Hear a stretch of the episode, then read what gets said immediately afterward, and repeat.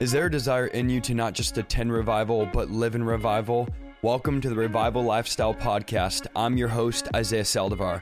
I've been in revival for the last 10 years, as well as traveling and being a part of many revivals throughout the United States. I'm going to be sharing with you how to live a radical lifestyle of revival on a daily basis.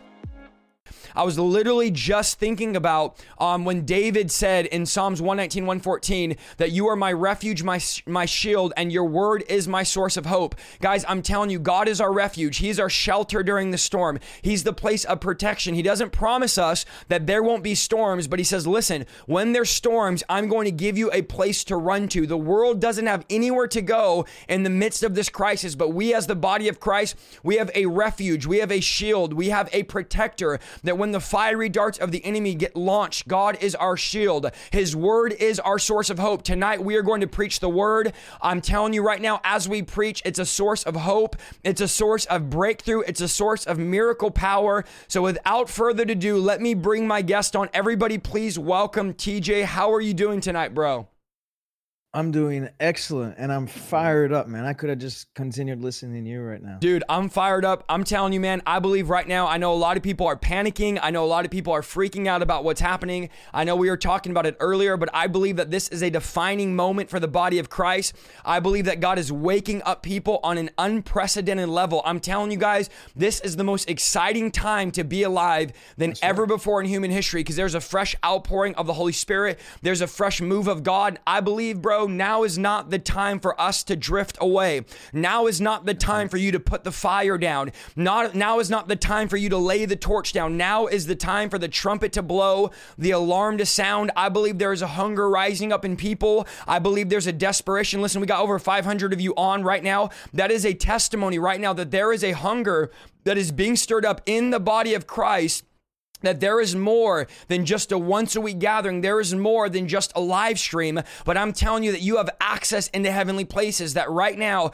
you know, TJ, I don't think a lot of people realize this that in the spirit, you are seated with Christ in heavenly places. That right now we have power to bind, we have power to loose, that there is supernatural right. power. The Bible says that the same spirit that raised Christ is living on the inside of us. And man, hmm. I really believe, bro, even right now, that as the body of Christ in America, and we're talking about revival lifestyle tonight, we have so settled for such a weak, anemic, calm, tame Jesus that is not a Jesus of the Bible. It's the different Jesus of the American church. And I believe that God is raising up. I feel the Holy Ghost. I'm telling you, I'm already sweating. I need to turn my fan up. But I believe that God is raising up revivalists. God is raising up messengers. Uh, that right. there is a fresh fire right now. Listen, if you're listening right now, I speak over you. There is a fresh anointing coming over you. Wherever you're at, put your hands up, put your hands out. I don't care what you have to do. Tell your kids, tell your wife, tell your cat. There is a fresh move of the Holy Spirit. There is a fresh power being released. Uh, there is deliverance being released. There is healing being released. Uh, that tonight is your night. Don't you sit here and tell me, well, Isaiah, I've heard it before. I've gotten prayer before. And, you know, I've come to the altar a thousand times. Tonight is a new night. It's time to pray again. It's time to believe again. It's time to fast again. It's time to cry out again. Somebody right now needs to wake their spirit up. As you know, I just got out of revival. I'm telling you, it's time to wake our spirit up and call upon the Lord. Now is the day of salvation. TJ, I know this is the motto of your ministry salvation now. Stop waiting. And I believe this is prophetic. I'm going to turn it over here in a second, but stop waiting until some miraculous day or till some prophetic word or till something lines up. Many of you listening, I hear the Lord saying, are saying, I'm going to wait till I'm 30. You had the same mentality that I used to have. You said, I'm going to wait till I'm 30. And when I'm 30, I'll serve God. But until then, I'm going to drink as much as I can. I'm going to sleep around as much as I can. Bro, I remember vividly having thought after thought for years.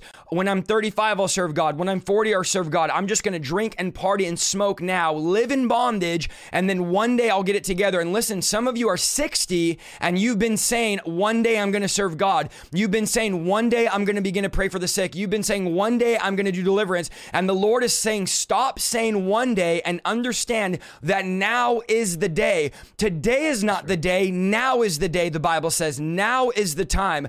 I believe now is the time for your kids to get saved. I believe now is the time for breakthrough in your marriage. I believe now is the time That's where people right. are getting equipped to drive out demons. I'm telling you, in the last two months, I've had more people tell me they're starting to cast out demons than the last 10 years. People are being trained and equipped as warriors in in this end time harvest. We are in the last days. Listen, I know there was a popular prophet, I won't say his name recently, that said, We're not in the last days. You know, God is not coming back. We are in the last days. We are in the time where Jesus is coming. There is a man Thank you so much, Yvonne Tony Hill, for that massive donation. I cannot believe that. I'm going to acknowledge that all at the end. But I'm telling you that there is a man, a Jewish man, that is getting ready to come back to the earth and establish a government. And I believe right now it's our time to establish the kingdom of God on earth as it is in heaven. So I'm just, man, I know I'm going off, but we're just going off tonight. This is what we're doing. We have no agenda. We're flowing, we're preaching. Um, God is doing something, and I just want to speak that over you. Receive what God is saying tonight and God is doing. There's supernatural power if you open yourself up to what God is saying. That's right.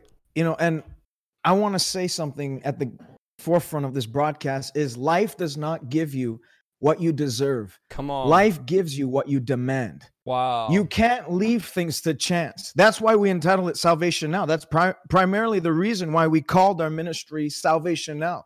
Because the Bible says Joshua drew a line in the sand and he said, Those who are on the Lord's side, come, come over here. For I'm now setting before thee. God said, I am setting before you life and death. I'm setting before you blessings and cursings. Oh, that you would choose life, not God choose it for you. You have to make the decision today. As for me and my house, we will serve the Lord. I'm not going on my own way. I'm not venturing off on the path, this broad way that has only led on, unto snares and thistles and destruction. I'm coming onto the path that God has for me. It might be a narrow way, which means you're going to have to drop some things on the way, which means there's things that are going to have to be severed off. You're going to have to drop off certain things as you Come go on. deeper and deeper with God. But let me tell you, the pathway of righteousness is a path of life. And Proverbs 4, 418 says it this way The path of the just shines brighter and brighter, even unto that perfect day. God said, Jeremiah 29 11, I know the come plans on, I have for you, says the Lord. I have plans for prosperity, plans for a future, plans for a hope. There's a way that seems right unto men, but its end is the way of death. But the way of godliness in its way is life everlasting, the eternal, the Zoe, the life of God. The Bible says in Ephesians 1 that uh, Paul prayed this prayer to the Ephesians. He said, I pray that the Father of our Lord Jesus Christ would give you the eyes of the Spirit so that you can see God's hope of his calling for you, the glorious riches of his inheritance for you, the riches, the, the, the inheritance. You know, the Bible says we in Christ are joint heirs with Christ Jesus. Do you know what it means to be a joint heir? It means everything that belongs to him now belongs to me. Like in a will, when you have a will, a, a grandparent dies, and that grandfather writes out a will to all his grandchildren, and they're joint heirs of an equal prize, an equal possessions, equal land, or whatever. We are now, as God's adopted children, joint heirs with Christ. That what Christ Christ did not come and die on a cross to establish another religion. Come on. He didn't come, come and die on the cross to establish a, a new you know, a, a, new way of doing things. No, the Bible says Christ died for us sinners to establish that God had one son, but when he sowed that seed into the earth, now the tree has grown, and off those branches, Jesus said, I am the vine. My Father is the vine dresser. Ye are branches connected to me. And the Bible says, the very fruit you've seen me exercise and have, the very fruit, the way I've delivered others, the Come way on. I've been used to heal the sick, to raise the dead, to cleanse the lepers, to cast out demons, that same power Isaiah said it before. Not a, a twin Holy Spirit Come that's on, less bro. than the Holy Spirit Jesus had. The same Spirit that raised Christ Jesus from the dead now lives in me. That's why when Jesus said, The works you've seen me do, you will do in greater, he wasn't bluffing. He wasn't trying to get your hopes up. Jesus had people touch the hem of his garment and get healed. Peter had people just fall under his shadow, and just his shadow hitting them re- resurrected their dead organs, and demons were cast out. Then Paul in Acts chapter 19, just the handkerchiefs and aprons brought from a sweaty body as they were laid on the sick. The demons were cast out and the sick were healed. Paul goes to an island called Malta, and everyone on the on the island gets saved, healed, delivered, and restored. So if a whole island can come to Christ through one man, why are you giving excuses as to why your school can't come to come Christ, on, come as on. to why your family giving God excuses. Well, well, my, my family, we've never served the Lord. So what? You can be the first domino to fall that lays over every other domino. And family. The Bible says, Ye and your household shall be saved. And I prophesy that today in the name of Jesus Christ. What God began in you will have a domino effect and knock out every other people in uh, every other person in your family. That even the toughest and most callous, hard Come on. uh, totally reprobate apostate people in your in your family will begin to see as they see the good hand of God on you from this night forward. They will see evidently and visibly the blessing of God and will have no other choice but to say, See what great things the Lord has done for you.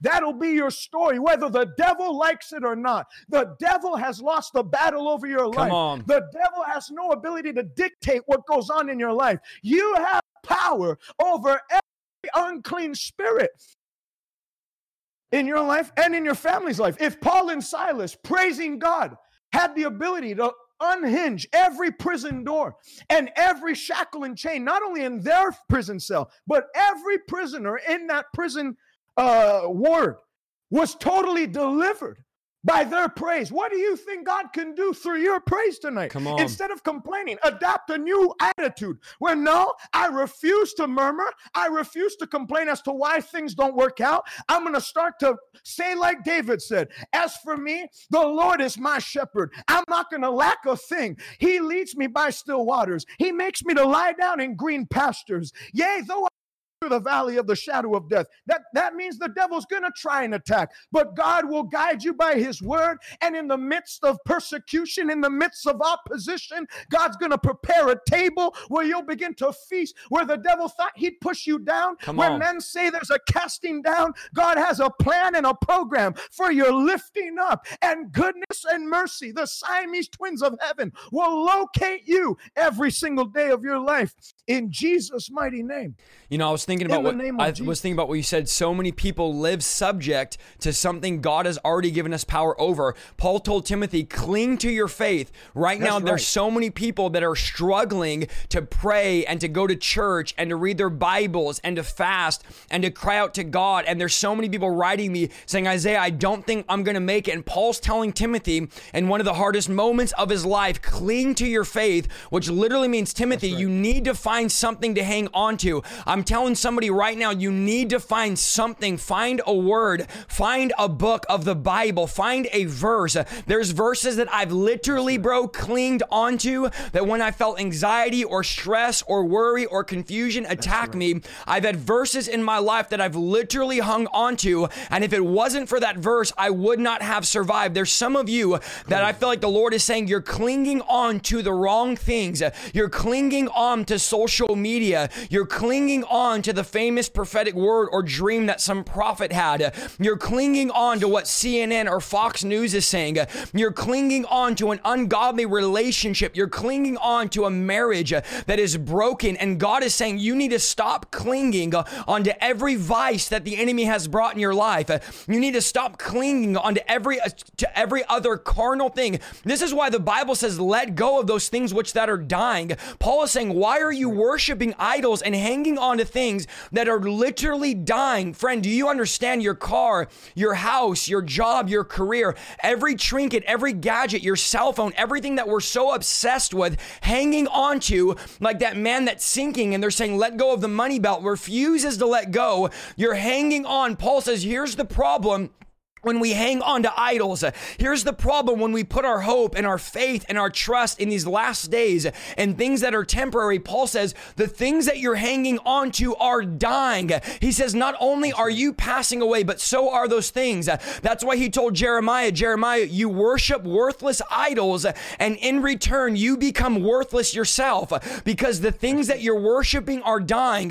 Friend, I'm telling you, the only way you're going to survive the pandemic that is happening in America the only way you're going to survive the heat of the revival that is happening, because some people can't handle the heat of revival and they live in church their entire lives, and then revival shows up and they end up backsliding. Let me tell you why that happens. It's because there was demonic things that religion did not challenge, that revival challenges, and you couldn't handle the fire that revival brought. You have to understand that right now, the hour that we're living in, we have a devil that is running around unchallenged challenged. Let me say that again because some of y'all didn't get that. There is a devil that is coming that is lit, that is prowling around unchallenged by the body of Christ. We as the body of Christ are not challenging demonic powers.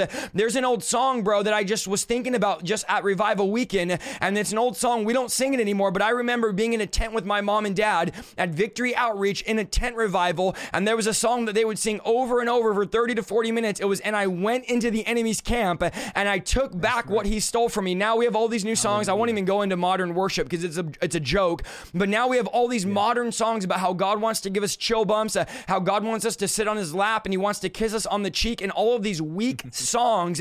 But I'm going, where are those warriors in the kingdom of God that say we're not going to keep right. waiting for the enemy to come attack us, but we're going to bring the battle to Him. We are going to hang on. The only thing that's going to get you through the storm is by clinging to your faith. And this is what Paul tells Timothy. He said, Timothy, you need to understand you're not going to survive the pressing and the shaking and the coming judgment. And in fact, someone sent me a clip from August of 2019. I was at Fresh Start Church, and in the clip, I think it was about two minutes. And I'm actually, don't let me forget, guys, to post this clip this week. But I literally said, Church, we are about to go into the greatest storm America has ever seen and the body of Christ ever seen. And so many of us are not prepared. And this was in August of 2019. 19. I'm telling you guys, now is the time to cling to your faith. This is what Paul told Timothy. He said, You need to keep your conscience clear. And then here's what he said For many have deliberately violated their conscience, and in return, they have shipwrecked their faith. And right now, many of you are allowing the confusion of the culture to shipwreck your faith.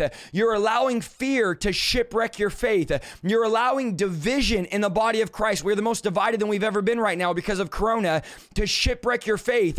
And that's what you have to understand is the reason why they even invented lighthouses was because so many ships were driving into rocks, driving off, driving into walls because it would get foggy and storms would blow, and they would literally be wouldn't be able to see the direction that they were going, and they were driving and crashing their ships. Uh, and so one day somebody sat down and said, "Wait a minute, there's too many people crashing. There's too much danger when we're sailing. We need to make lighthouses so that when the sailors see the lighthouses, they'll know to turn around. Oh, come on, somebody." Needs to hear me preach tonight, they'll know to turn around because danger is up ahead. And God tonight has called me and TJ to be lighthouses. The Holy Spirit is a lighthouse. The Word of God is a lighthouse. Prayer is a lighthouse. Who's who's hearing me tonight? Preaching is a lighthouse that when we preach and when we prophesy, we are saying turn around. If you continue watching pornography, you are going to shipwreck. If you continue to drink, you are going to shipwreck. If you continue in that relationship, you are going to shipwreck. God is blowing the trumpet and warning the church right now that we are headed into a cliff, off of a cliff, into a brick wall.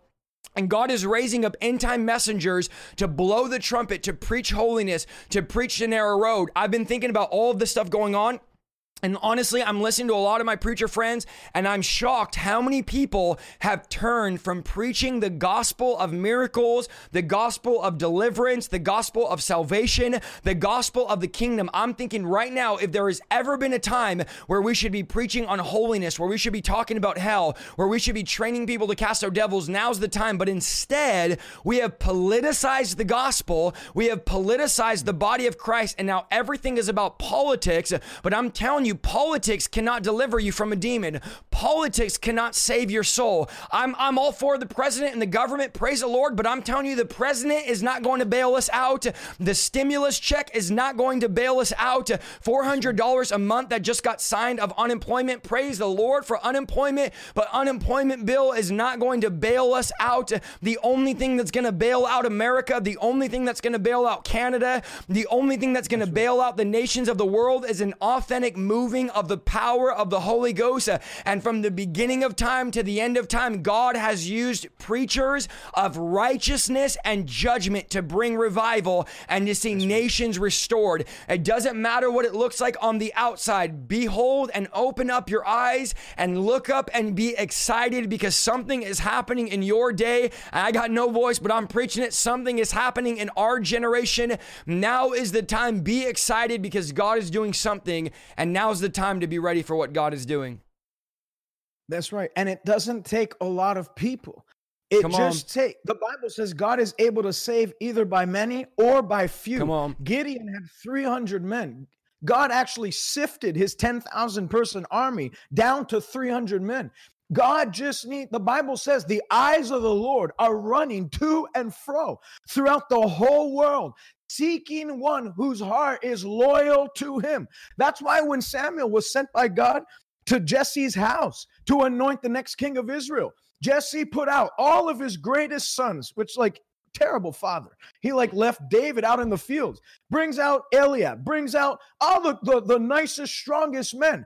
And Samuel, when he saw Eliab, his first reaction was, Surely this is the Lord's anointed. Wow. But the, the Lord rebuked him and said, No, man does man looketh at the outward appearance, but God sees the heart. And he went through every one of the sons, and there was not one. Then Samuel said, There has to be another. Jesse said, Well, there's still one weird guy. You know, he's out in the fields, plays the harp to the sheep. Don't know what he's up to, but you, you want me to get him? I'm pretty sure it's not him.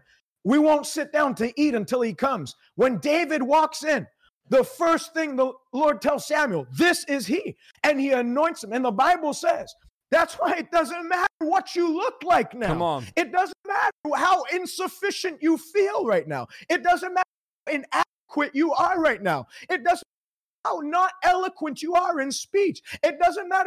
Do you think I can heal the sick in my own natural Come on. ability? Absolutely not. But I've seen countless lives. People with stage four cancer. There was a guy at my Bible college, stage four lung cancer, pale as pale can be, skinny, skinny, skinny, down to the last stages. And he finally came up to our Bible college chapel and said, Can you pray for us? So I laid hands on him and several other people. Two weeks later, I saw him driving a John Deere truck mowing the grass. And I said, Brother Ed, shouldn't you be dead? How is it that you're you're you're, you're mowing the grass? Take it easy. It was a hot day. He said, Oh, I didn't tell you. I went back to the doctors last week. They did a CAT scan. Not only do, are my lungs clear of cancer, the doctor said there are brand new set of lungs in its stead. God had given him a brand new set of lungs. Can I do that in my natural ability? Absolutely not. Can I help people that are diabetic in my own? I'm not a PhD student. I'm not a medical student, but God calls the things which are Come not. on. God calls the things which are foolish, the things which are debased, the things which are, are, are weak to shame the things that are strong. The Bible says, they that do just do know their God. That's all it is. The Bible says in Jeremiah, let him that boasts, boast not in his riches. Let him that boasts, boast not in his wisdom. Let him that boasts, boast not in his nobility. Let him that boasts, boast in this, that he understands my ways and knows me. That's why Moses, Moses failed miserably when he tried to act in his own strength. But God had to put him in the wilderness for 40 years. God humbled him in that wilderness. And when he came back, which the Bible notes, Numbers 12, 3, I believe it is, that Moses was the most humble man in all the earth. That humility gave birth to greatness. That the man God couldn't use ended up becoming the man of the hour in his day. And the Bible says in Judges 2:10 that there's a generation on the earth that hasn't seen what God did through Moses, that hasn't seen what God did through John G. Lake, that hasn't seen what God did through Smith Wigglesworth, that hasn't seen what God did through Oral Roberts and T.L. Osborn. But that doesn't mean we just look back and focus on past revivals. Come on. I'm through looking back and focusing and just venerating the past saints of God. I want to be used by God in my generation, where the devil to have my generation. The devil to have my family. The devil didn't get to have my nation.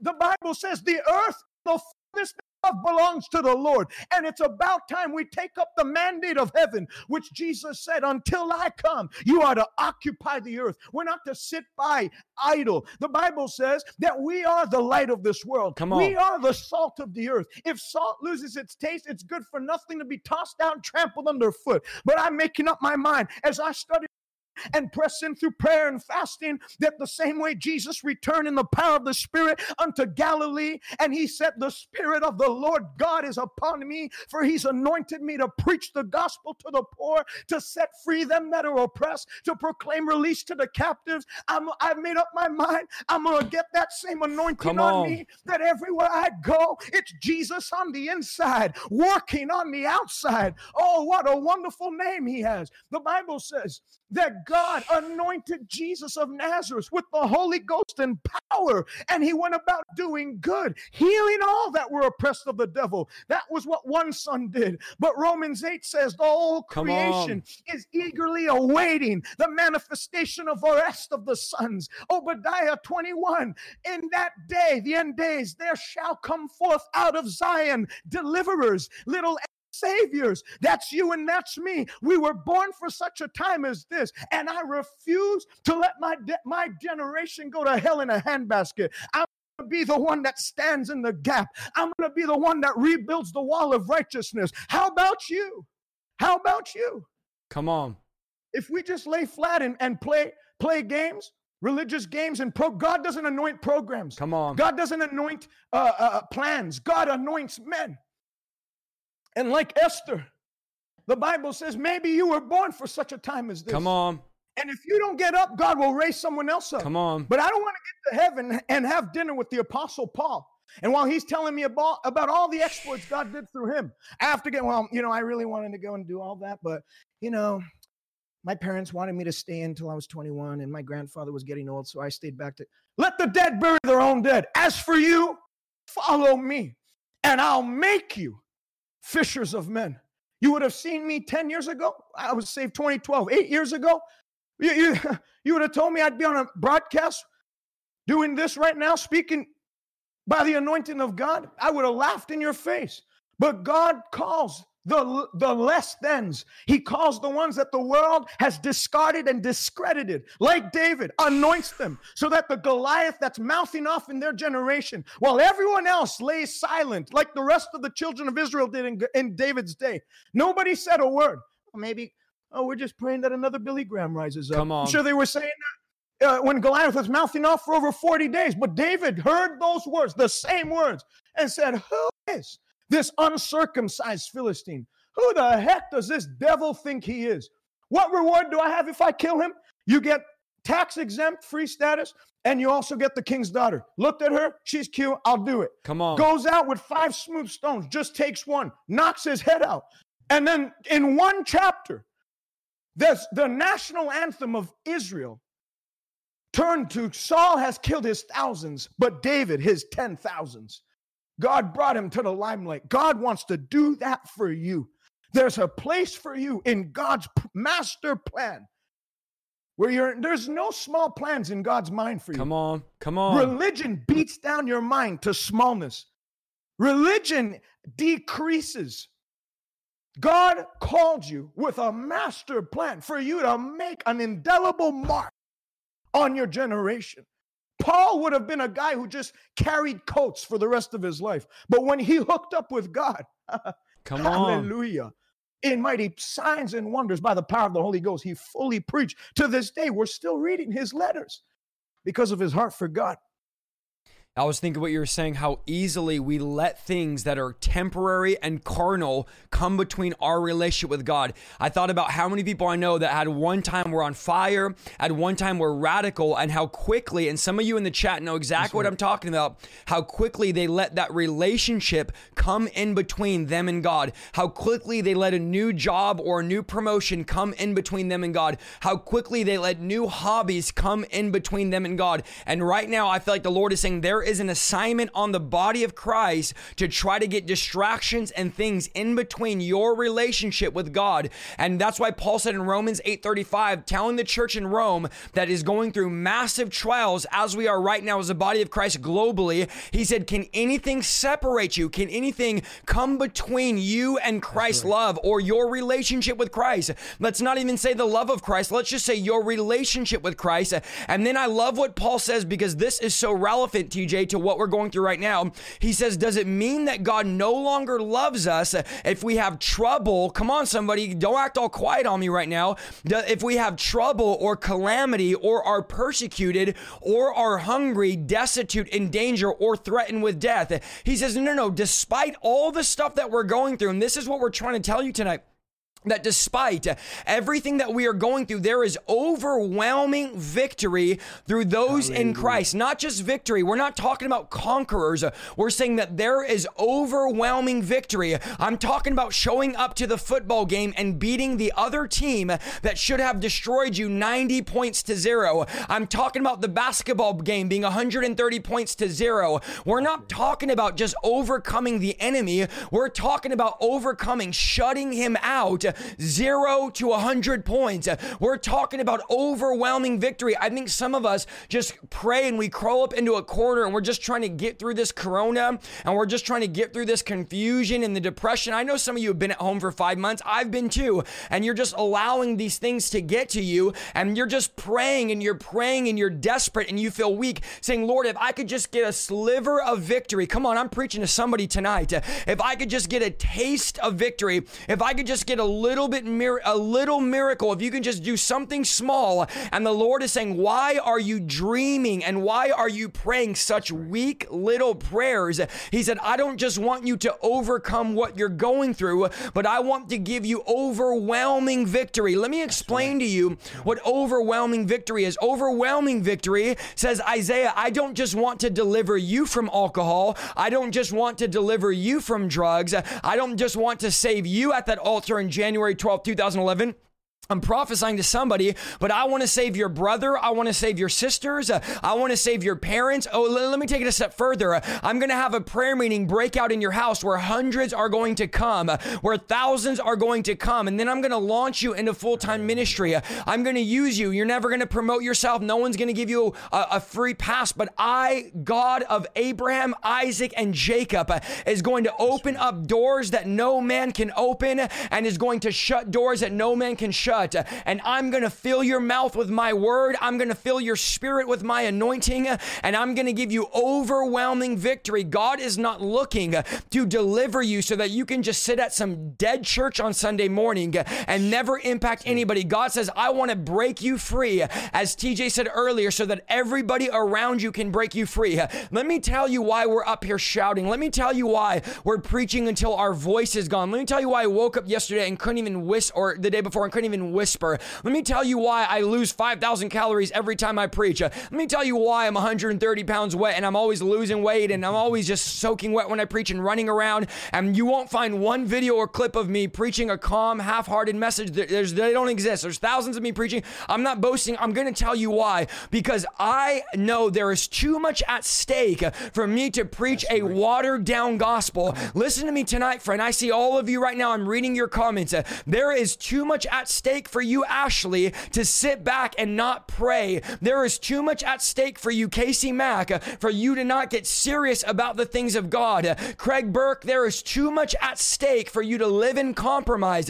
You have to understand that there are lives, there are people around you that are depending on you shouting, are depending on you to praise, are depending on you to have a prayer life. Marcelo, there are people depending on you. And right now, some of you are looking at what's going on now and you're saying, well, It's not a big deal if I take a little bit of time off and I don't pray a little bit now. But what you don't understand is that God is not interested in just the now, but God sees the people that are in your future that you're going to impact. Friend, do you think that when I sat at the altar January 12, 2011 as an atheist and I said yes to God, do you really think I thought that I was going to be reaching thousands of people? Do you really think I thought thousands would come to my house? Do you really think I thought all my family would get saved? Do you really think I thought that I'd be married by the age of uh, 29 with a fourth kid on the way and I'd be in full time ministry and I'd be preaching? Preaching to literally 4 million people every month. This is not bragging. This is the plan of God to give you overwhelming.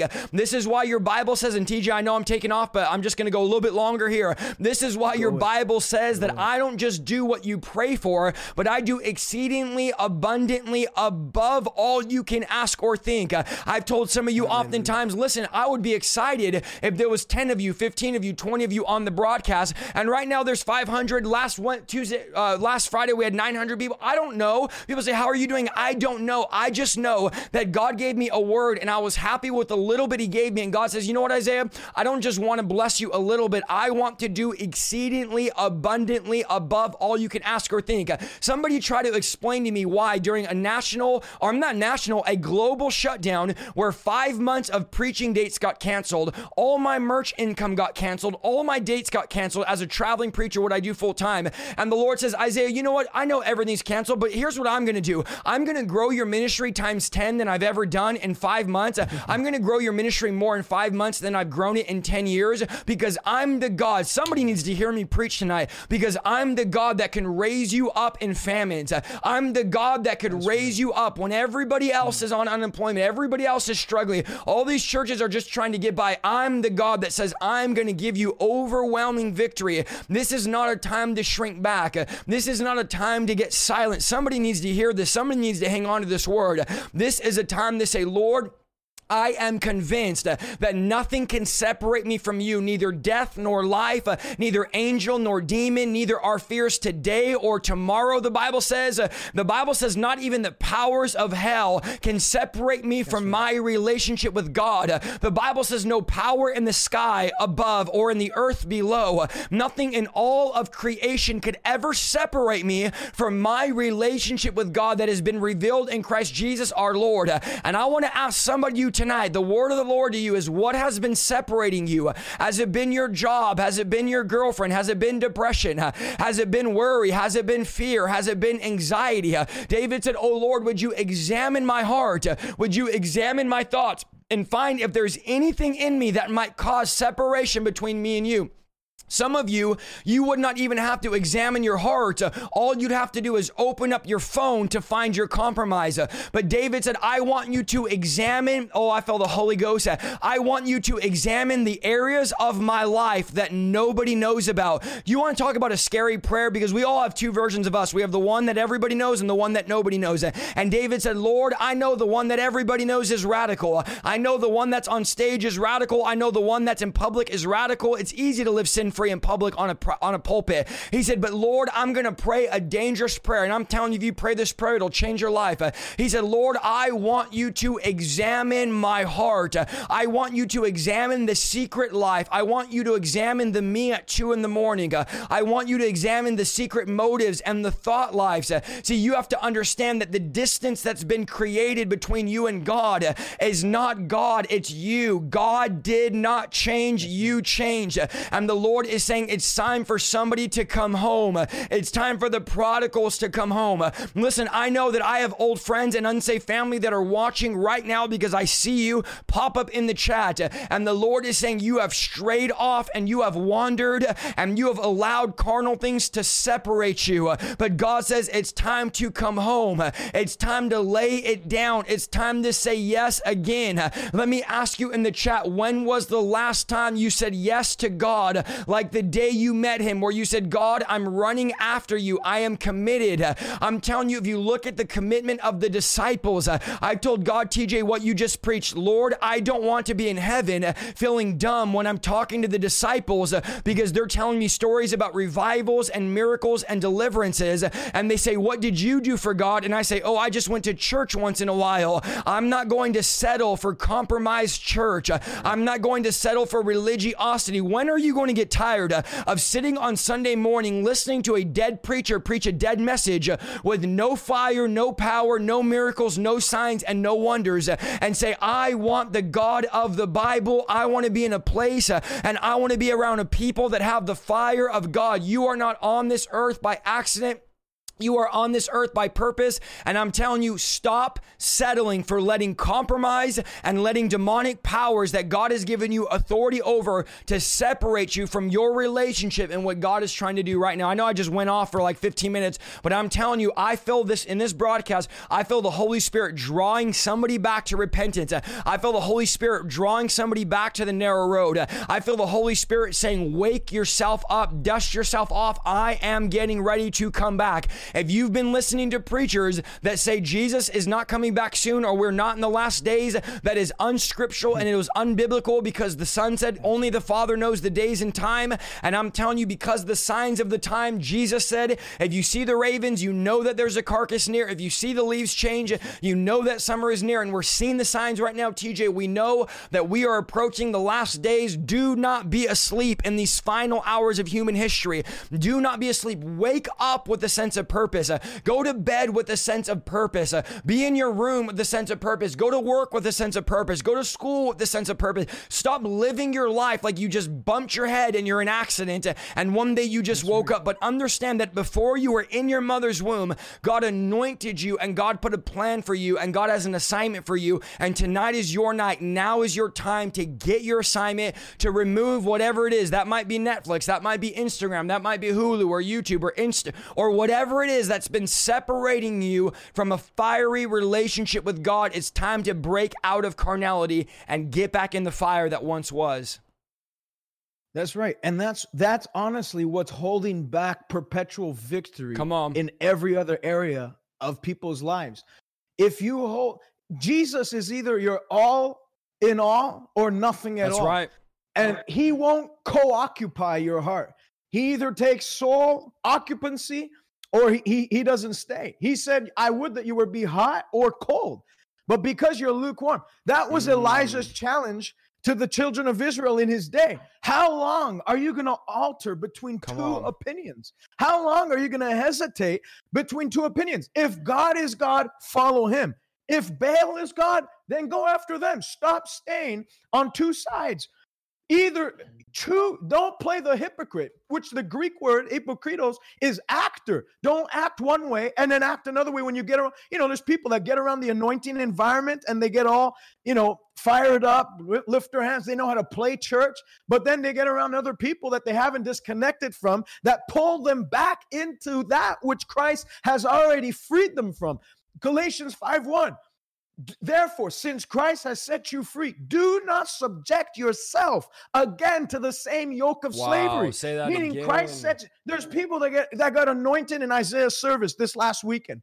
And unfortunately, I pray that's not the case, but probably there are a few that are going to yep. go back yep. and the yoke that yep. God broke them free from, they're going to deliberately put their head right back in, tighten the bonds, and be captive again. The Bible says a man's sins are like rope that hold him down. Wow. But we have such a great cloud of witnesses in the heavens, and we are to what? Lay aside the sin, and not only sin, there are things in your life that don't even look like sin, Come but on, they're TJ. weights. They're holding you down. There are things that aren't sin. It's not a sin to play Xbox. Come it's on. not a sin to, to, you know, watch television. It's not a sin to watch a wholesome television. But if you're just Netflixing, binge Netflixing every single weekend, you have a five minute devotional life and then a five hour Netflix life, then you're not going to live in the victory, what Isaiah said, as more than a conqueror through Jesus Christ who loved him. That's why it's imperative.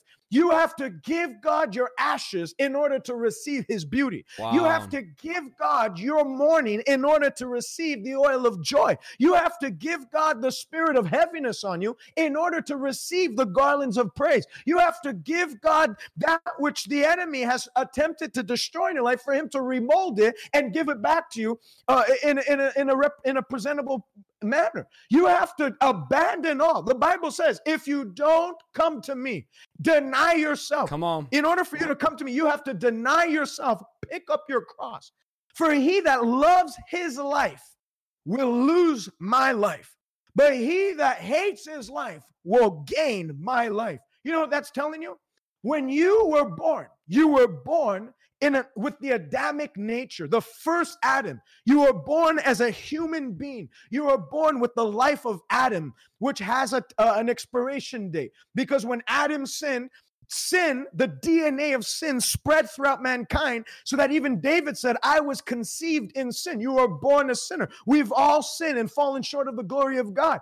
So Jesus is essentially saying, if you want to break free from the first Adam, you have to come to me, de- deny yourself, pick up your cross. And when you do that, the spirit of life in Christ Jesus will set you free from the law of sin and death where where you were the things you were subject to in your past life when you were not in christ you were subject to sin mm. you were mm. subject under sickness you were subject to defeat you wow. were subject to failure you were subject to all those things that the wicked and sinners live as a regular lifestyle but when you come to christ and take his life you're subject to those things because God has quickened you with Christ Jesus, made you, has raised you up with Him, and has lifted you up to be seated in Him, so that the things that used to be over you Come are on. now under your feet because of the Spirit of life that is in Christ Jesus.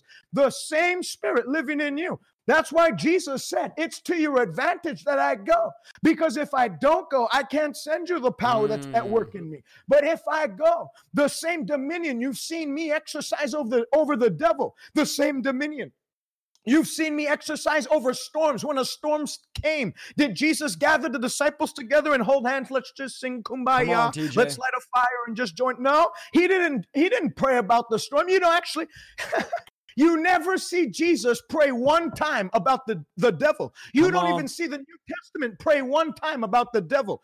Every time the devil is mentioned in all the totality of scripture is in reference to his defeat, his loss, and his failure. The New Testament church didn't spend any time praying about the devil. Come you know on. what they prayed for? They prayed for the anointing of God to come on them, that they would then, in boldness, exercise total dominion over the devil. That when the storm came, came and tried to wipe Jesus and the disciples off that boat. Jesus got up, asleep in the stern, gets up and speaks to the storm. Some of you have complained about the say storm. It, Some it. of you have come to pastor and asked him to pray about your storm, but you can't contract uh, prayer. You cannot contract uh, uh, your your task, your responsibility to others. You have to today make a decision. I'm going to look that storm and that devil right in the eye with a fire in my eyes, with the milk of the word on my mouth, with the power of the Holy Ghost in me, and with the name of Jesus at the tip of my tongue, and say, if just like Jesus did, storm,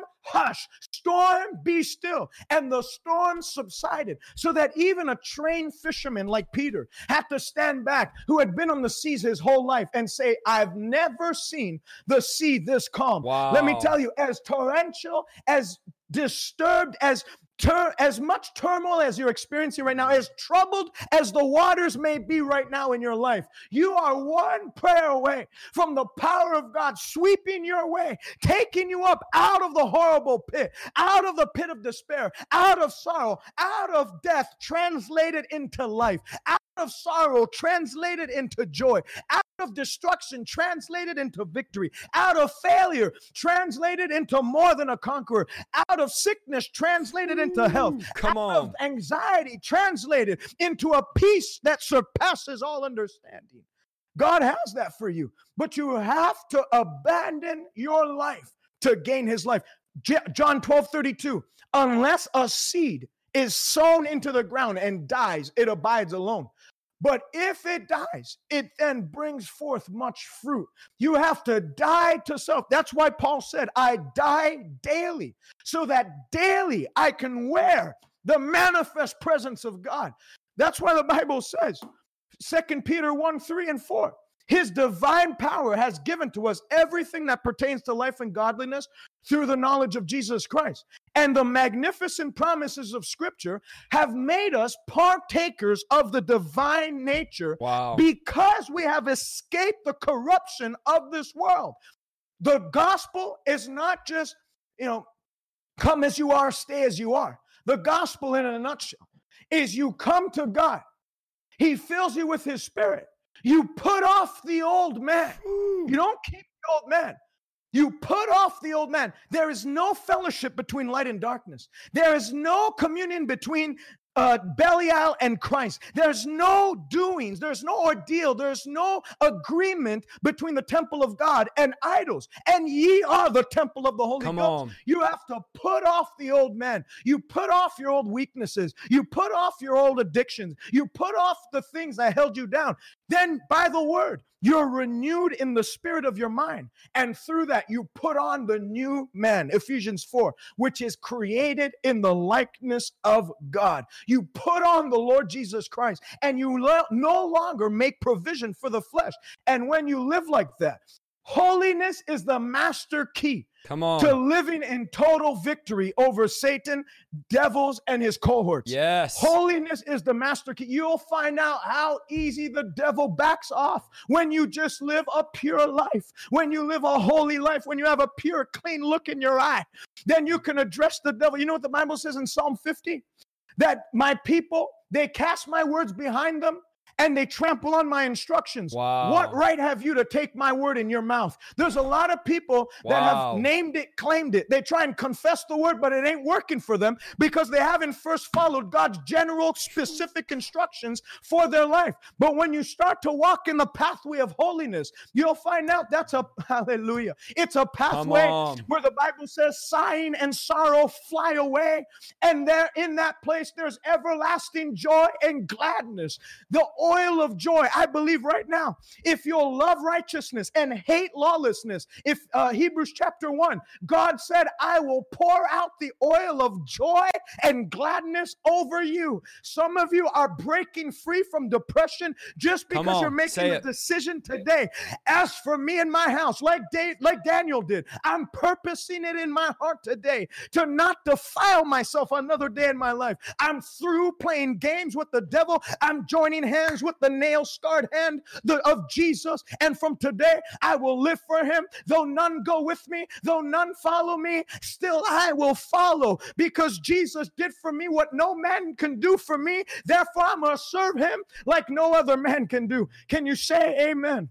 Come on, you know, and I, I think what you said is so right on because I think a lot of people don't want what we have because they don't see change. If you think about the way that all, you know, uh, right now health is popular, praise God, I hope it stays popular. But if you think of the reason how they sell all these health products and whether it's oil or whether it's a pill or whether it's a weight loss, there's a thousand weight loss, they always have the before and the after. The way they sell the product is they show what it was before and what it was after. And we're trying to sell the gospel and share the gospel. But the problem is our lives as believers don't look any different before we came to Christ than after we came to Christ. Friend, you have to understand that when you're born again and you become a new creature, everything changes. People should not recognize you after you get saved. if you have to ask, well, I don't know if I'm born again or not, you're not born again. When you are born again, you become, the Bible says, a new creature, a new species. I talked about it on Friday. You become a brand new person in the spirit. You get a new spirit. You no longer in the spirit have a sin nature. You get the nature of Almighty God. You have the same spirit that raised Christ the moment you were born again. And the Bible makes it clear, and I've never, TJ, heard this preached in any church, but the Bible makes it clear that if we are Christians, that it is our responsibility to prove that we are Christians. Understand that it is your responsibility to prove to your family, to your friends, to your community, to your coworkers, to your colleagues that you are a believer. And this is what 2 Peter 1:10, Paul's telling, I mean, Peter's telling us that, dear brothers and sisters, and I know some of you that are all about grace, you're not going to like this. And I don't know how we just shot from 500 to 800, but praise the Lord. He's like, you're not going to like this, but dear brothers and sisters, you need to work hard to prove that you are among those that God has called and chosen. You need to do these things so you'll never fall away. Now, I want you guys to hear me because some of you have never heard this in your entire life. He says, and then God will give you a grand entrance. I need to say this so you hear me nice and clear. Then God, if you prove yourself, then God will give you a grand grand entrance into the kingdom of our Lord Jesus Christ. Understand that there is a normal entrance into the kingdom and there is a grand entrance.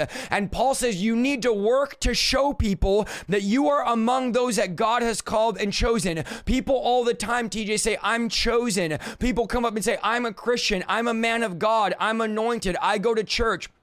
I love God. I'm on fire. I'm part of revival. But my question is, where is the proof? Here's what Peter's saying. He says, the proof is in the pudding, and there's no proof in your pudding. Yet you want to keep trying to tell everybody that you're a believer. And I'm telling you, we are not working hard for the kingdom of God. We work hard at our jobs to prove to everybody that we're good workers to get a promotion. We work hard at college to try to get good grades and make our professor like us. We work hard in our sports and our hobbies hobbies to try to be the best and make sure everybody knows we are the best. We work hard in our marriages so our husband and wives love us and know that we care. We work hard with that boyfriend or that girlfriend to make sure they know that we're pursuing them. We work hard for our kids to provide for them and show that they're loved. But then let us just stop real quick and look at the work that we do for God. Let us work on how, how much work do we actually do for God. And Peter literally looks at them and says, Who are you fooling? You you work for everything and everybody else. He says, but why are you not working for God? He says, any called and chosen Christian has to put in serious work. Friend, I wish I could sit here and tell you that what I do is easy. I wish I could sit here and tell you, oh, it's no big deal. And I just wake up in the morning and, and, play around all day. And then I just jump on this stream and I press play and just do whatever I feel like doing. But there is a tremendous amount of work when it comes to preaching with the anointing. There is a tremendous amount of work to knowing the word of God. There is a tremendous amount of work to discipling people. There is a tremendous amount of work training people on how to heal the sick, on how to drive out demons. There is a tremendous amount of work involved in the kingdom of God. And I think because we've made an easy Sunday morning gospel, we have removed the work. And if you remove the work, you remove the results that the work does. See, we are called to be laborers in the harvest field. The Bible says the harvest is plentiful. Y'all, the problem is not that there's not enough people to reach or in, people in our city. The problem is there's not enough believers that are willing to put in the time and put in the work. Uh, I have people, TJ, call me. I had a talk with TJ months ago about streaming, and I tried to, you know, help as much as I can with the with what I know and what I've learned. But TJ, I've had so many people call me, oh brother, how do you do this? And how do you preach without notes? And how do you stream? And how and all the different things I felt God has called me to do. And I will sit with them for hours. And at the end of the hours of conversation, they'll always say this, well, that just seems like a lot of work. And I think people think that they could have the results without the work. From this is not a fairy tale gospel gospel that we are preaching, there is work to be had. And if we under preach it and undersell it and try to tell people there's no work involved, we create a powerless gospel. There's way too many of you that do not witness, that do not prophesy, that do not read, that do not fast, that do not live holy, that do not consecrate yourselves.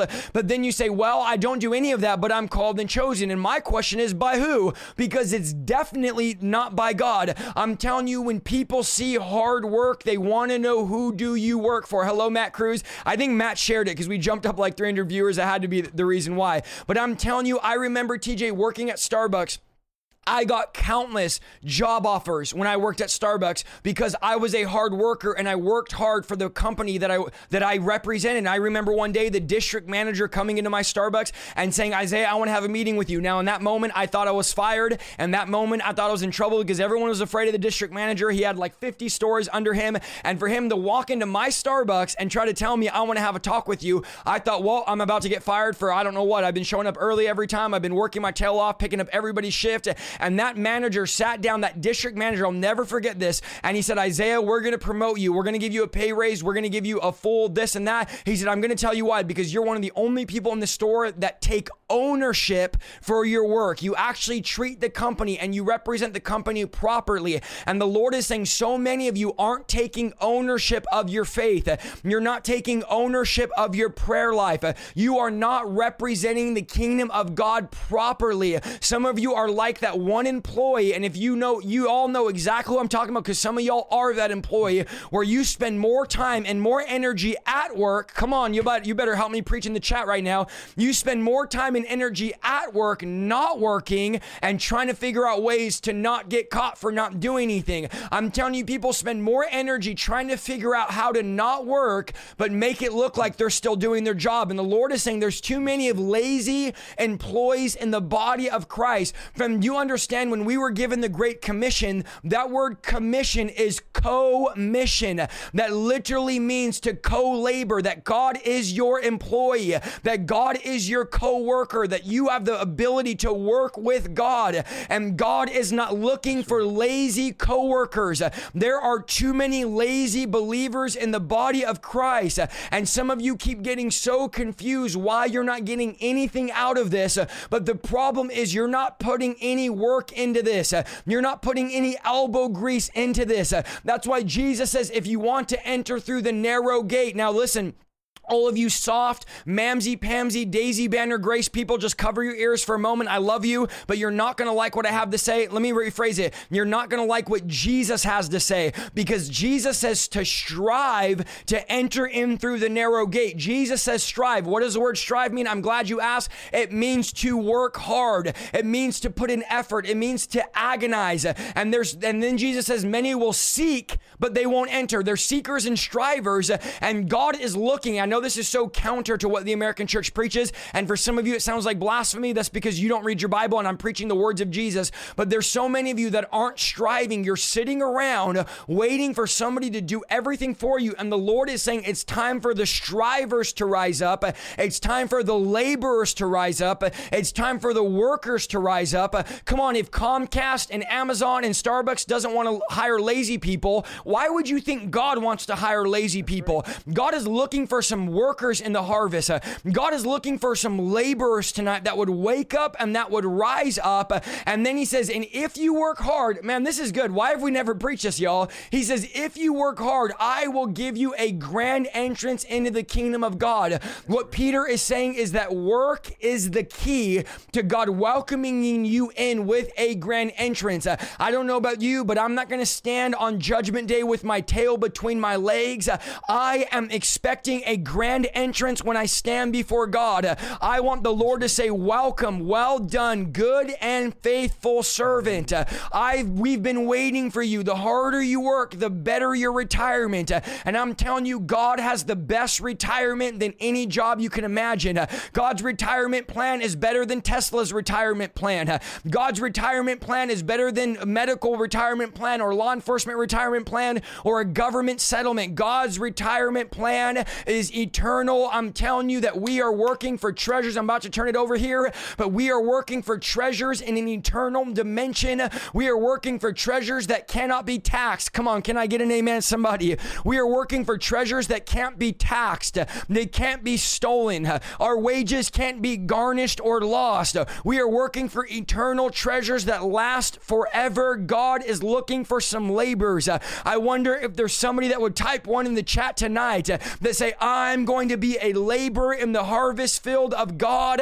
I'm going to begin to work. You know, my prayer, TJ, for this last year has been, Lord, I need to put in more work. I told you that when we talked a couple months ago on the phone. I said, Lord, I need to begin to work harder. I need to begin to post more. I need to begin to study more. I need to begin to pray more. I need to begin to get the word out more. Everything we do takes work. Everything that God is doing right now takes work. You might see the success and you might see the results uh, and you think that I just sat around, but you got to know that there was labor that went into it. There's no good marriage that's re- successful without work. There's no good raising your kids kids without work. If you're in the chat and you have kids, you know that kids are the the most work than anything ever. It takes work to do anything worth anything. And it's amazing how we understand the principle that it takes work to do anything successful, but then we don't transfer that principle to the kingdom of God. The days of lazy Christianity are over. I hear the Lord saying, Get off of your spiritual La-Z-Boy. I hear the Lord saying, Spit out your pacifier. I hear the Lord saying, Stop letting everybody else prepare the meal. And begin to get into prayer, begin to get in your word, begin to put work in. Uh, some of you have not had a miracle in years because you haven't put any work in. Uh, some of you haven't had an encounter in years because you haven't put any work in. Uh, oh, but for me and my house, we will serve the Lord and we will put work in.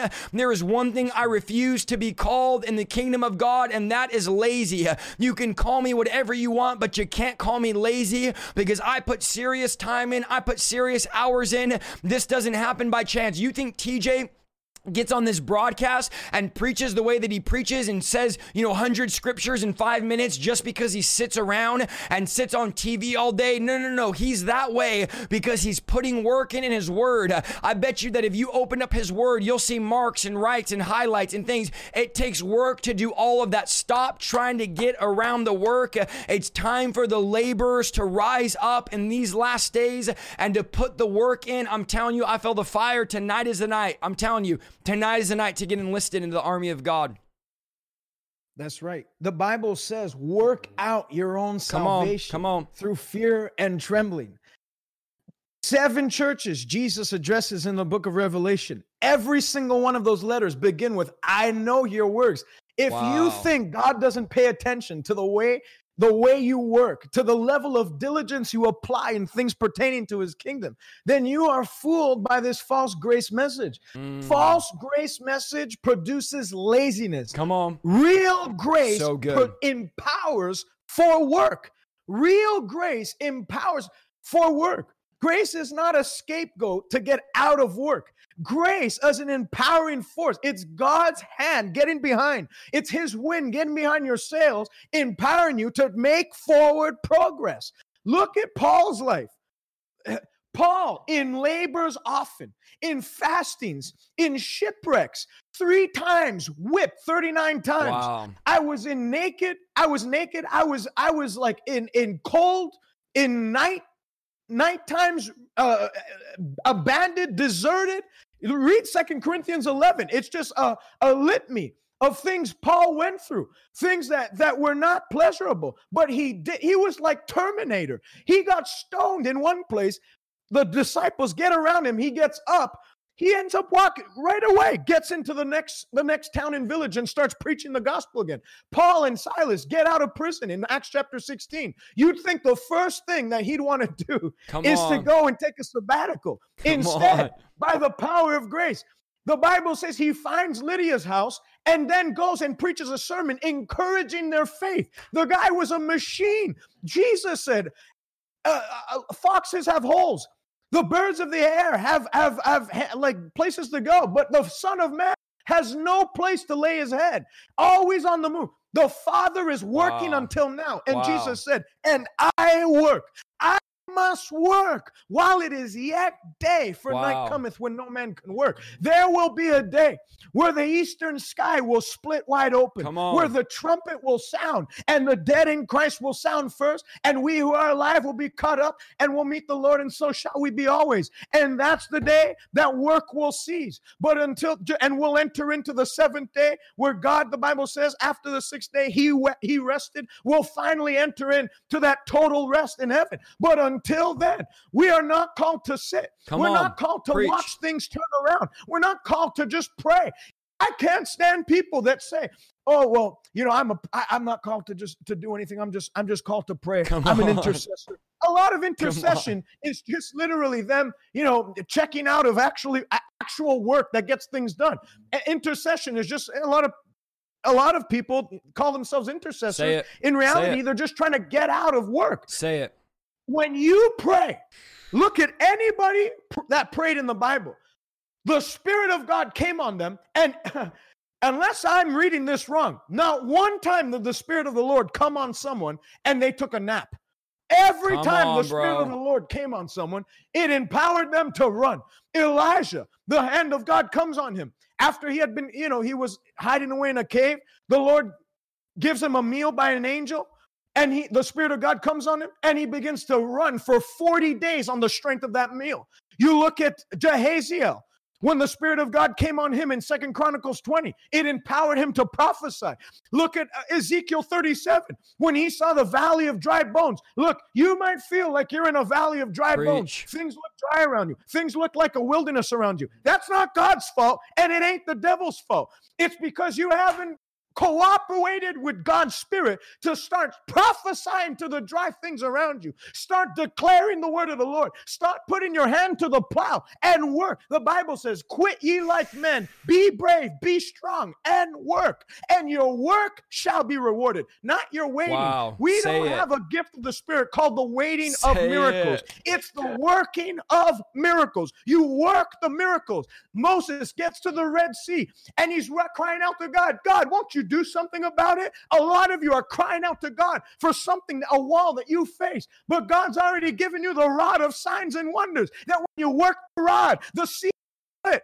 Moses takes that rod, waves it, and the sea splits. They get to the, the, the, the walls of Jericho. Instead of just crying out, God gives them instruction. If you see this book as a book of promises, it'll be very frustrating for you throughout life. If you see this Come book on. as a book of of of you know encouragement your life will never change. If you identify this book as what it really is a book of covenant Come on. covenant. You know what covenant is? It's a contract a contract means there's two parties that have well defined terms. That when one party does its terms and the other party fulfills its terms, you know, when you download an application, the first thing that pops up is Do you agree to the terms and conditions? Come on. Be until you agree to the terms and conditions. This is no Let's lazy go. man's Come gospel. The Bible says the disciples went everywhere working the gospel, and the Lord worked with them. God doesn't sit with sitters, He does not sleep with sleepers, He works with workers. And uh, if you see this as a book of covenant promises, that if you do your part, God said, I'll do my part. If you do your small part, your small part, Moses, all you have to do is wave a rod. God split the sea. The children of Israel have to walk around the, the walls of Jericho seven times. God caused them to fall. Jordan, when Elijah got to Jordan, he just had to take his mantle and strike the thing. God parted the Jordan River. Uh, you can go throughout all of Scripture. Ezekiel, I prophesied as I was commanded.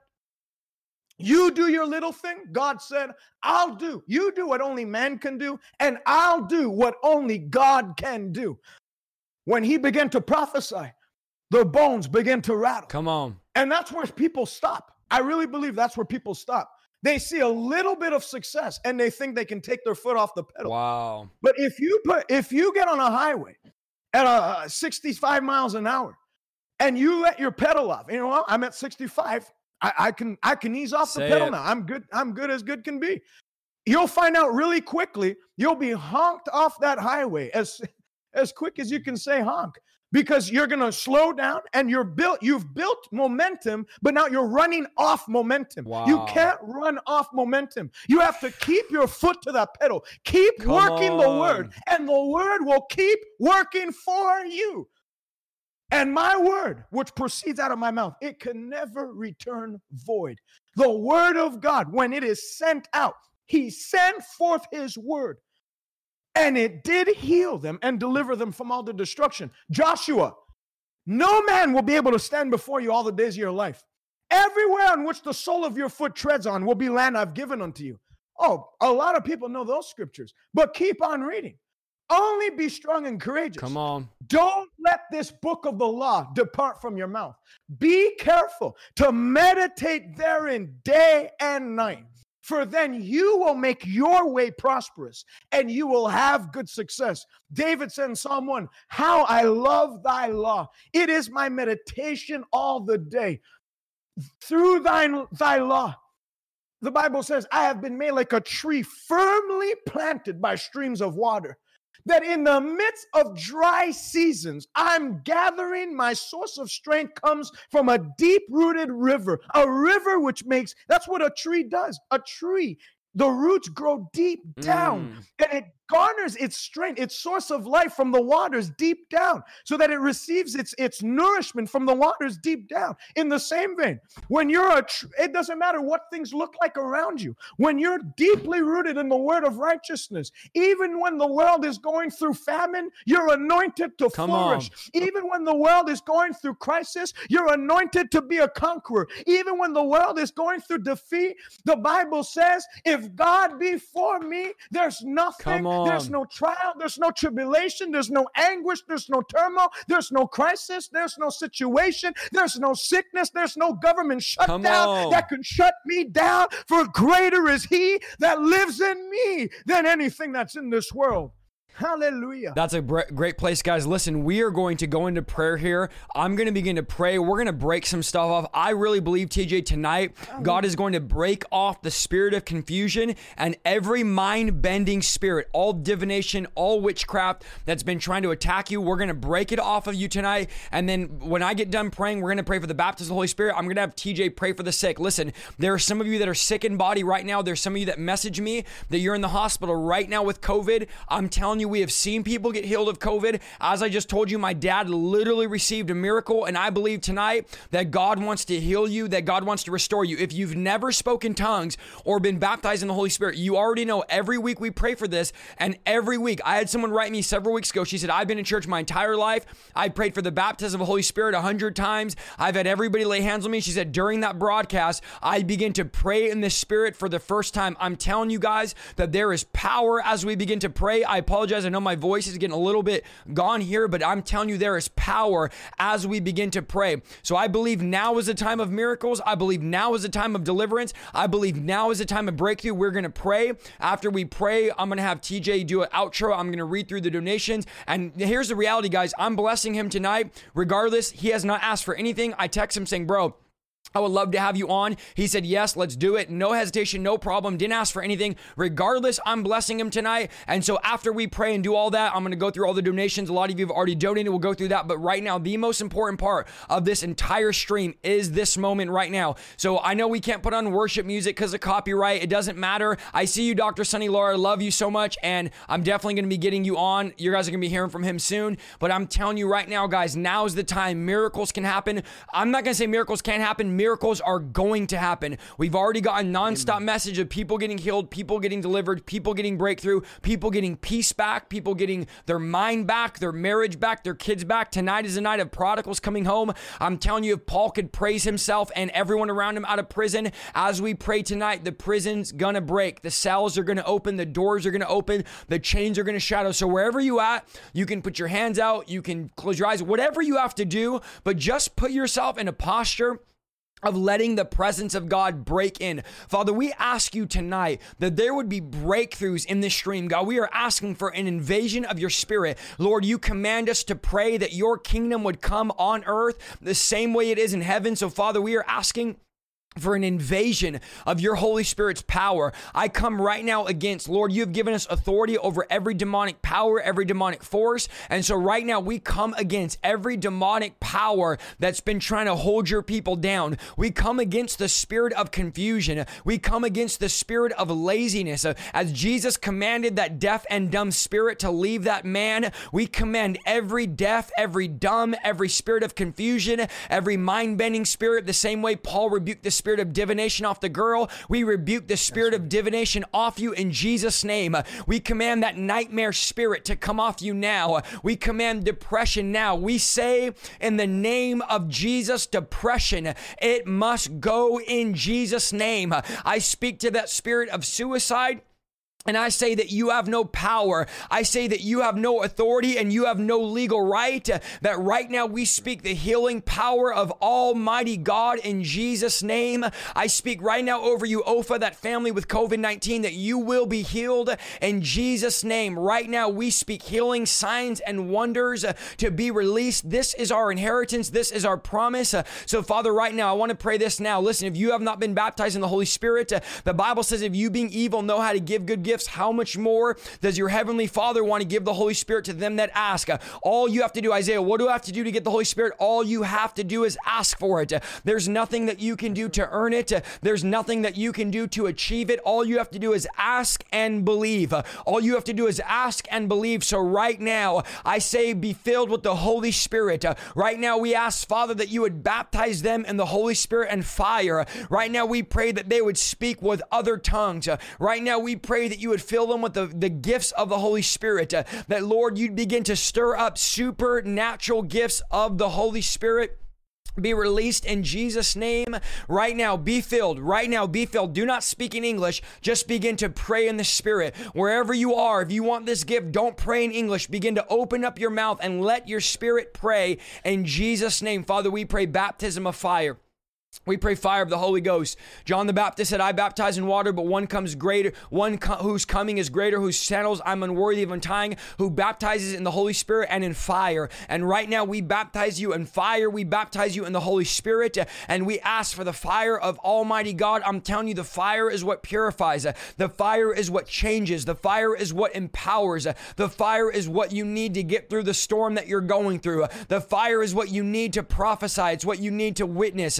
It's it's the fire of the Holy Spirit. Jeremiah said, I want to shut up, uh, but there is a fire in my bones. So we speak the fire of Almighty God over your family. We speak the fire of Almighty God. Just begin to type out the names of your kids that aren't saved. Just begin to type out the names of your family that isn't saved. And I speak right now the fire of God over your marriage, over your children, over your community. Fire, fire, fire. God, we are asking that you would go after the prodigals in Jesus' name and you would light a fresh fire and a fresh anointing over them right now. Lord, release your power. Lord, release your fire. Come on, over Natalie, over Sean, over Vivian, over Ashley, over Bradell, over Caitlin. Right now, we speak fire over Wayne, over Jonah, over Saul, over Billy, Rosie, Sade. We speak fire over you, Jose, over Maya, over Samantha. Right now, Ethan, Gage. Right now, Hunter. We speak fire over you, Bernadette, Bradley, Jasmine, Michael, Jasmine, Lucian. Right now, Z, Zaid, Sade right now, JP, Nate right now. They're coming fast, guys. All of these names we speak fire over now. We speak salvation over them now in Jesus' name. Nadine, Thomas, Jessica. Nobert right now, Emily, Gabriel, we speak fire over Nicholas, Shelby, Smiley right now in Jesus' name. The fire of God comes upon them. Over Lupe, come on, somebody, you're only here right now because somebody prayed for you. We speak it over Janelle, we speak it over Geo, Jordan, Amanda, Octavia, Kayla, Doug. Come on, hundreds of names coming in now. We speak the fire of Almighty God. We claim them in Jesus' name. Friend, I'm telling you, I had a cousin put my name on one of those crosses and I got saved a month later. There is power when we speak speak the name.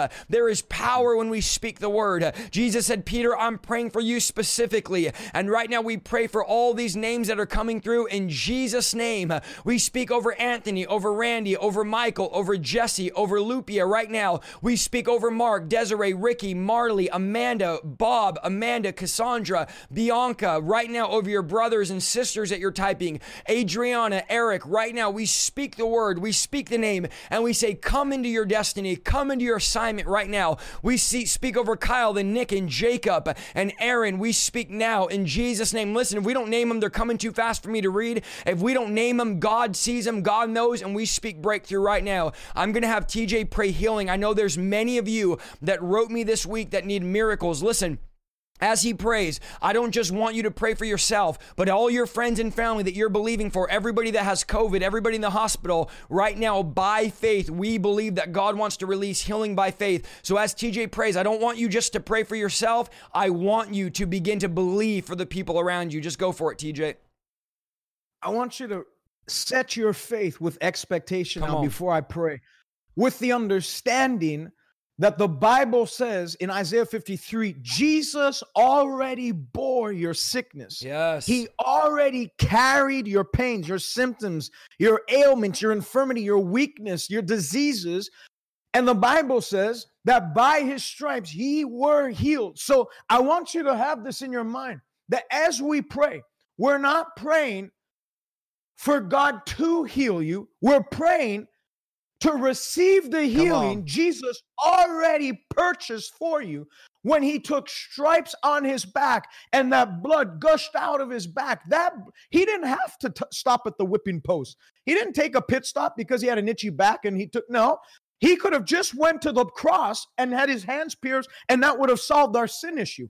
But he took a stop at a pit stop at the whipping post. And every one of those lashes, 39 lashes, was done for your not for your spiritual healing because you didn't need spiritual healing. The Bible says you were dead. You needed spiritual resurrection. The healing the Bible's talking about there is your physical healing. Yes. And remember, Jesus Christ is the same yesterday, today, and forevermore. And First John 3 8 still stands true. The Son of God was made manifest to destroy the work of the devil. Sickness is a work of Satan. The Bible says in Luke 13, when Jesus healed that woman that was bent over double, after he healed her, the religious Pharisees got all bent out of shape and they began to complain. And Jesus rebuked them and said, You hypocrites, Ought not this daughter of Abraham, whom Satan has bound. Mm. So the mm. sickness was a bondage wow. from hell. Satan has bound these 18 years. Ought she not be freed from this infirmity on the Sabbath? The Sabbath was not made Man was not made for the Sabbath. The Sabbath was made for man. And God wants you to enter into a realm of rest in your physical body. God's not waiting for you to get to heaven to heal you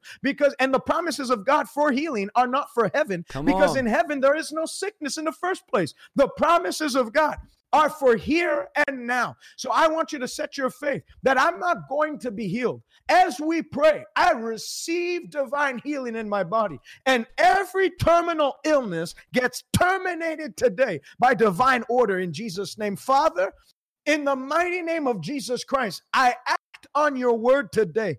As your word says that the elders of the church can pray the prayer of faith and the sick shall recover. That you said that centurion man who had his servant lying, dying at home, paralyzed and tormented, that Jesus couldn't come and lay hands on him, but he spoke the word and his servant was made whole. I pray now, as I'm not physically next to, to the people needing healing right now, I pray as I send out your word right now let even the most vile sickness, the most severe, the one that doctors have given up on, the, the ones that the enemy thought he had closed the case on, Father, reopen their case today. And I pray, let the report of the Lord prevail in their life.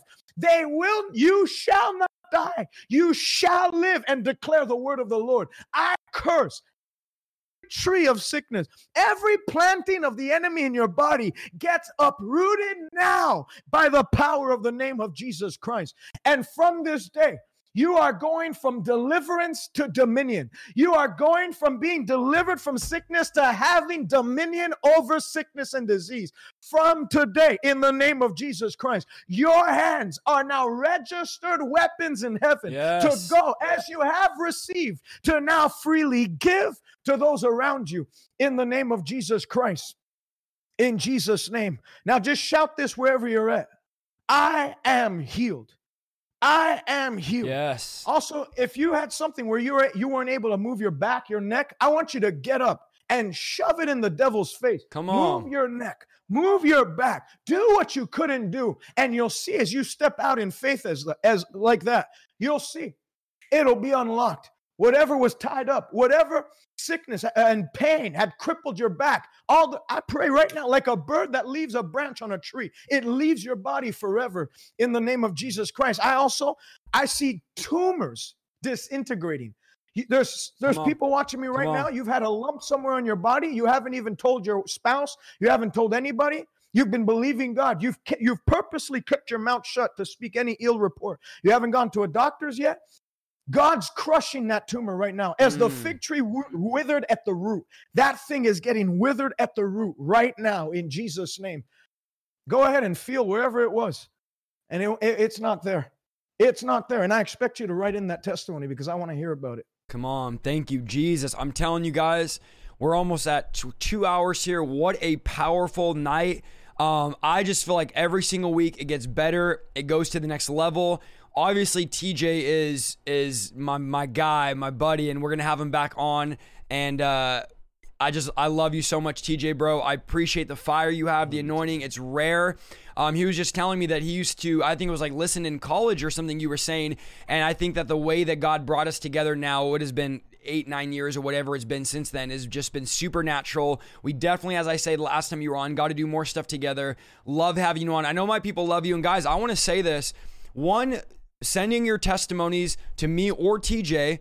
But two, I've tagged him in the description. So his name, his page is in the description. And there's nothing more that I would like than if you would go follow his page and then he streams on Tuesday. Is it Tuesday and Thursday, if I'm not mistaken? Tuesday and Thursday. Tuesday and Thursday at 1 p.m. 1 p.m. Eastern. 1, 1 p.m. Eastern time, Tuesday and Thursday. He's streaming. Guys, please listen. He the way you heard him preach, that's how he preaches. I know it's very rare to have somebody that has that anointing, that gift. He preaches the word. As you can tell, he preaches the word of God, the fire of God.